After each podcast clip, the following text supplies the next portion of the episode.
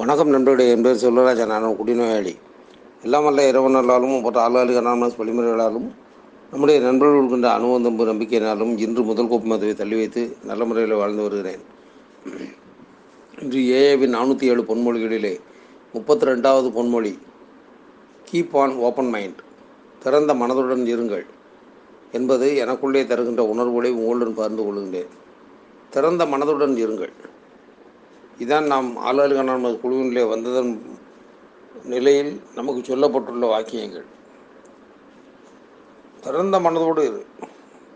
நான் என்னுடைய பிரச்சனைகளிலிருந்து மீண்டும் வெளியே வர வேண்டுமா? நான் என்னை மனதோடு எவ்வளவு திறந்த மனதுள்ளவனாக வைத்துக் கொள்கின்றேனோ அந்த அளவிற்கு எனக்கு பலன் கிடைக்கும் என்பதை நம்முடைய முன்னோடிகள் நிரூபித்து காட்டிவிட்டார்கள். இங்கே வருவதற்கு முன்பு எப்படி இருந்தது என்னுடைய வாழ்க்கை என்று எண்ணுகின்றேன். அதாவது சமீபத்தில் நானும் ஒரு நண்பரும் பேசிக்கொண்டிருக்கும் பொழுது ஒரு வகை மதுபானத்தை பற்றி பேச்சு வந்தது. அப்பொழுது நான் அவர்களிடம் சொன்னேன், எந்த வகையான மதுபானமாக இருந்தால் என்ன, நம்மை போன்றவர்களுக்கு அந்த மதுபானம் எப்படி வேலை செய்யும் என்பதும் தெரியாது. அந்த மதுபானத்தை குடித்து விட்டதன் பின்பு நாம் என்ன வேலை செய்வோம் என்பதும் நமக்கு தெரியாது. அந்த அளவுக்கு நம்முடைய வாழ்க்கையை தடம்புரல் வைத்து விட்டது மது என்று சொல்லி கொண்டிருந்தேன். அந்த மாதிரி எந்த வகையான மதுவாக இருந்தாலும் சரி, அது எந்த பெயரிலே வந்தாலும் சரி, எந்த ஒரு நிறுவனத்தின் தயாரிப்பாக இருந்தாலும் சரி, நாம் குடித்து கொண்டிருந்த காலத்திலே எப்படி இருந்தோம் என்று எண்ணினால், இந்த வகை மதுபானத்தை குடித்தால் நமக்கு ஒத்துக்கொள்ளவில்லை, எனவே இது வேண்டாம்.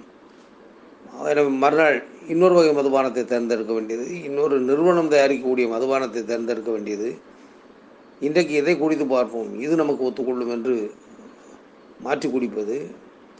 இப்படி ஒவ்வொரு நாளும் பார்த்தால் குடிக்கின்ற மதுபானத்தின் வகையை மாற்றி பார்த்தோம், குடிக்கின்ற எந்த மதுபானங்கள் தயாரிக்கக்கூடிய கம்பெனிகள் இருக்கின்றதோ அந்தந்த கம்பெனிகள் தயாரிக்கக்கூடிய மதுபானங்களிலேயே வெவ்வேறு வகையான மதுபானங்களையும் குடித்து பார்த்தோம்.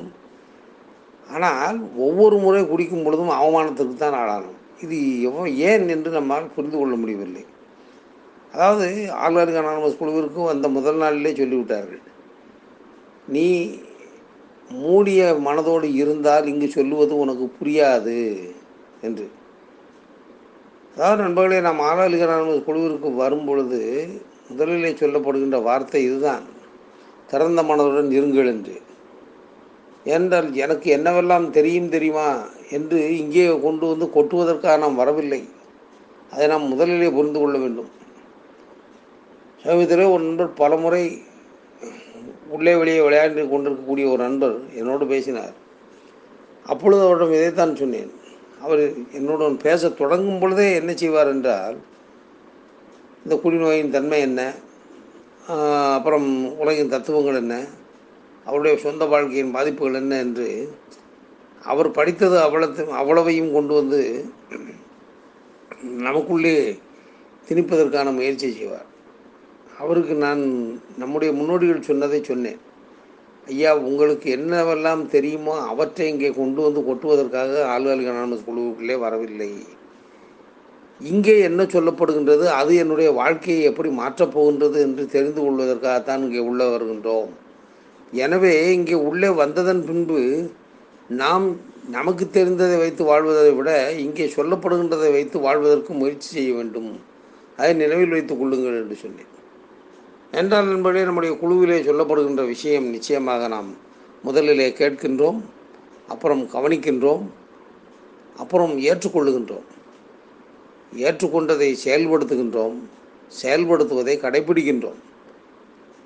இப்படி 5 விதமான நிலைகள் இருந்தால்தான் நம்முடைய வாழ்க்கையிலே நிச்சயமாக நாம் ஆன்மீக வாழ்க்கையை தொடர்ந்து வாழ முடியும். கேட்பது, கவனிப்பது, ஏற்றுக்கொள்வது, செயல்படுத்துவது, கடைபிடிப்பது, இந்த 5 விஷயங்கள் நமக்கு நிச்சயமாக தேவையாக இருக்கின்றது. இவற்றிற்கு நமக்கு என்ன தேவை என்றால், திறந்த மனம் மட்டும்தான் தேவை. எனக்கு எல்லாம் தெரியும் என்கின்ற உணர்வு, அந்த நிலை எங்கே கொண்டு போய்விடும் என்பதையெல்லாம் நம் கடந்த கால வாழ்க்கையும் நமக்கு நிரூபித்து காட்டி உள்ளதே. எல்லாம் எனக்கு தெரியும் என்று சொல்லிவிட்டு கடைசியிலே ஒன்றும் தெரியாமல் குடியின் பிடியிலே மாட்டி கொண்டிருந்த கடந்த கால வாழ்க்கையை மறந்துவிட முடியுமா? நினைத்து பார்க்கின்றோம் நண்பர்களே. இன்றைக்கும் நாம் என்னுடைய கடந்த கால வாழ்க்கையிலே எத்தனையோ பேரை சந்தித்திருக்கின்றேன், எவ்வளவு பேரோடு பழகி இருக்கின்றேன். ஆனாலும் ஒரே ஒரு மனிதனுடைய வாழ்க்கையில் நடந்த சம்பவம் இன்றைக்கும் எனக்கு இப்படி ஒரு வாய்ப்பு கிடைத்தும் அந்த வாய்ப்பை நழுவு விட்டு விட்டானே என்கின்ற அளவிலே வருத்தத்தை உருவாக்கக்கூடிய ஒரு சூழ்நிலையாக இருக்கின்றது.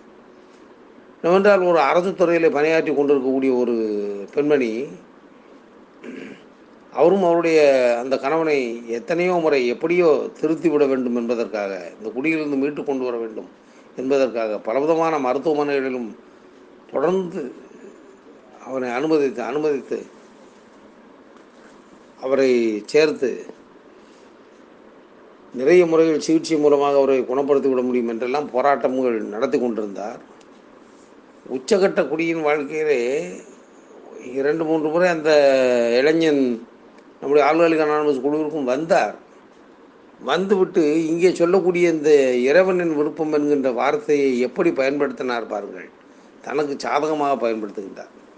இப்படி என்றால், நான் குடித்து கொண்டே இருக்க வேண்டும் என்பது இறைவனின் விருப்பமாக இருக்கட்டுமே, இறைவனின் விருப்பம் அதான் நீங்கள் எல்லோரும் சொல்லுகின்றீர்களே. இவ்வளவுக்கு அந்த பெண்மணி ஆழ்நான் குழுவுக்கு வேறு வந்து கொண்டிருந்தார்.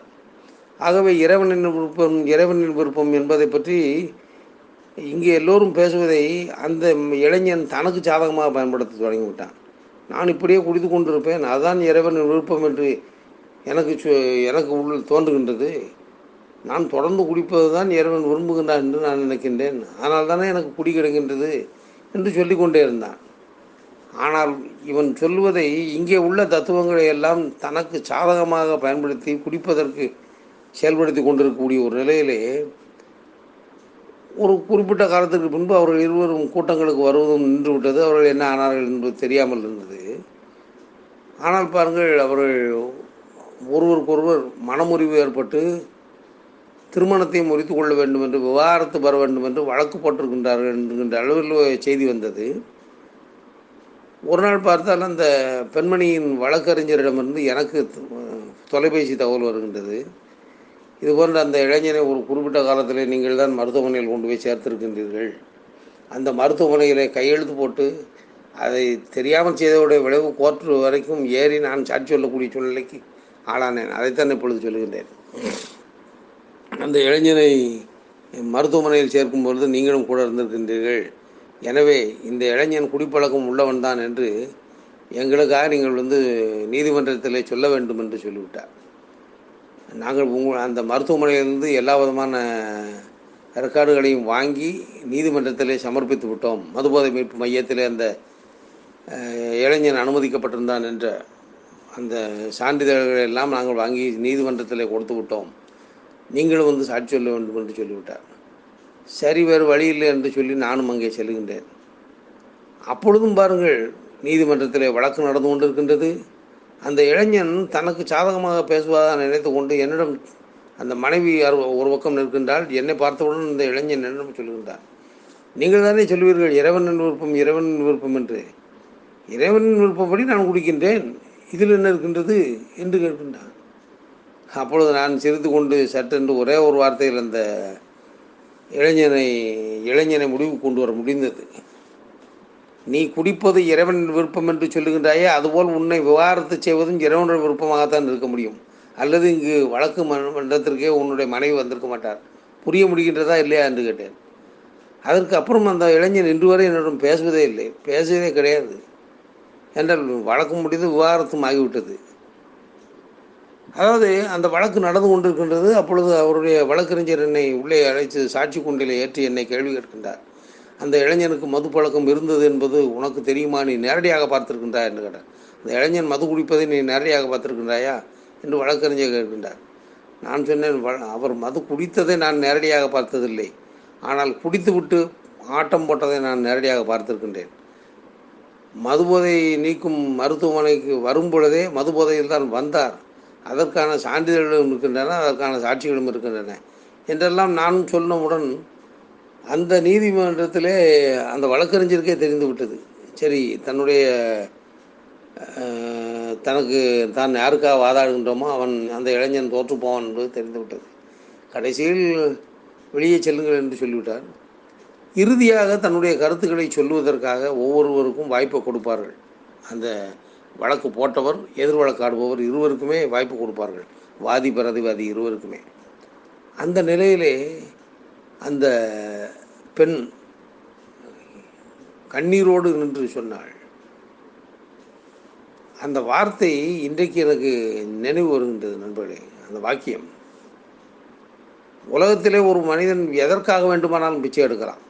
உணவுக்காக பிச்சை எடுக்கலாம், உடலாம் சரியில்லை எனக்கு பணம் இருந்தால் தான் தேவை என்று பணத்துக்காக பிச்சை எடுக்கலாம், எல்லாவற்றுக்காக. உடைகள் எனக்கு இல்லை என்று உடைகளுக்காக பிச்சை எடுக்கலாம். யார் அந்த பெண்மணி சொல்லி கண்ணீர் விட்டு அழுதார். அன்புக்கு வேண்டும் என்று பிச்சை எடுப்பதை விட அவமானமான வாழ்க்கை உலகத்தில் இருக்கவே முடியாது என்று சொல்லி அந்த நீதிபதியின் முன்பு அழுதார். நினைத்து பார்க்கின்றேன் நண்பர்களே, நம்மோடு இருந்தவர்கள் எப்படிப்பட்ட துன்பங்களை அனுபவித்தார்கள் என்று எண்ணுகின்றேன்.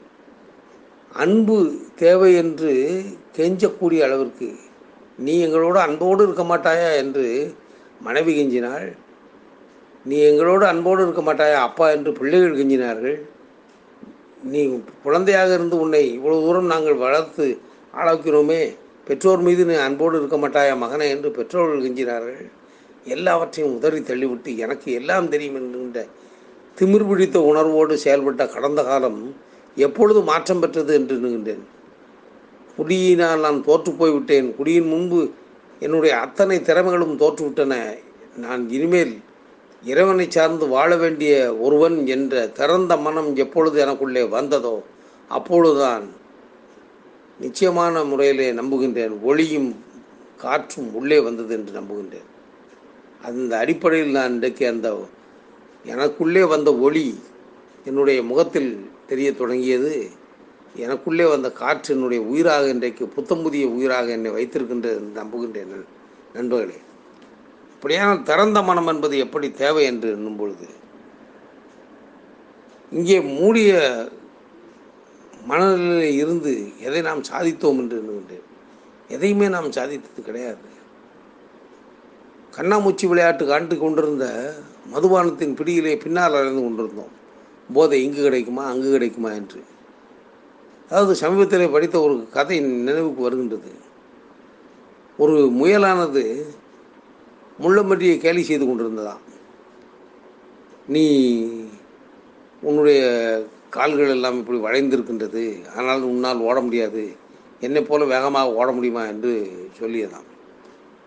கேலி பண்ணியவுடன் அந்த முள்ளம்பன்றி அந்த முயலிடம் சொல்லியிருக்கின்றது, நீ என்னை கேலி பண்ணாதே, வேண்டுமானால் இருவரும் ஓட்டப்பந்தயம் வைப்போம், யார் வெற்றி பெறுகிறார் என்று பார்ப்போமா என்று சொல்லி ஒரு 2 எல்லைகளை குறித்து கொண்டன. இந்த எல்லையிலிருந்து அந்த எல்லைக்கு யார் அதிகமான முறையிலே குறைந்த நேரத்தில் ஓடுகிறார்னு போட்டி வைத்துக் கொள்வோம் என்று சொல்லி ஆகிவிட்டான். சொன்னவுடன் இந்த முள்ளம்பன்றி புத்தியாளித்தனமாக ஒன்று செய்தது. தன்னுடைய மனைவியை அழைத்தது, நீ அந்த முனையில் நின்று கொள், நான் இந்த முனையில் நின்று கொள்கின்றேன், இந்த முயல் ஓட தொடங்கும், இங்கிருந்து ஓட தொடங்கும் போது சிறிது தூரம் நான் அதனோடு ஓடி அதற்கு தெரியாமல் பின்பக்கம் வந்து நின்று கொள்கின்றேன், இந்த முயல் அங்கு வந்தவுடன் வருவதற்கு முன்பாக நீ வெளியே வந்து நின்று நான் அப்பொழுதே வந்து விட்டேனே என்று சொல், மீண்டும் அந்த முயல் அங்கிருந்து இந்த பக்கமாக ஓடி வரும், அப்பொழுது நீ கொஞ்ச தூரம் வந்துவிட்டு பின்னால் ஒதுங்கிக்கொள், நான் அந்த முயலிடம் நான் அப்பொழுதே வந்துவிட்டேனே என்று வேடிக்கை காட்டுகின்றேன், முயலானது திகைத்து போய் தோற்று போய் விட்டதாக ஒத்துக்கொள்ளும், எனவே நீ இதை நினைவில் வைத்துக்கொள் என்று மனைவியிடம் சொல்லி இந்த முள்ளம்பன்றி தயாராக இருக்கின்றது. அதுபோல் மறுநாள் காலையிலே அந்த முயல் வருகின்றது. நாம் தான் ஓட்டப்பந்தயத்திலே சிறந்தவர்களாயிற்று, வெற்றி பெறுவோம் என்கின்ற உணர்விலே அந்த முயல் இந்த முனையிலிருந்து அந்த முனைக்கு ஓடத் தொடங்குகின்றது. ஓடத் தொடங்கும்போது ஏற்கனவே அந்த முள்ளம்பன்றிகள் பேசி கொண்டதை போல ஒரே உருவத்தில் இருப்பதனால் அந்த முயலுக்கு அடையாளம் காண முடியவில்லை.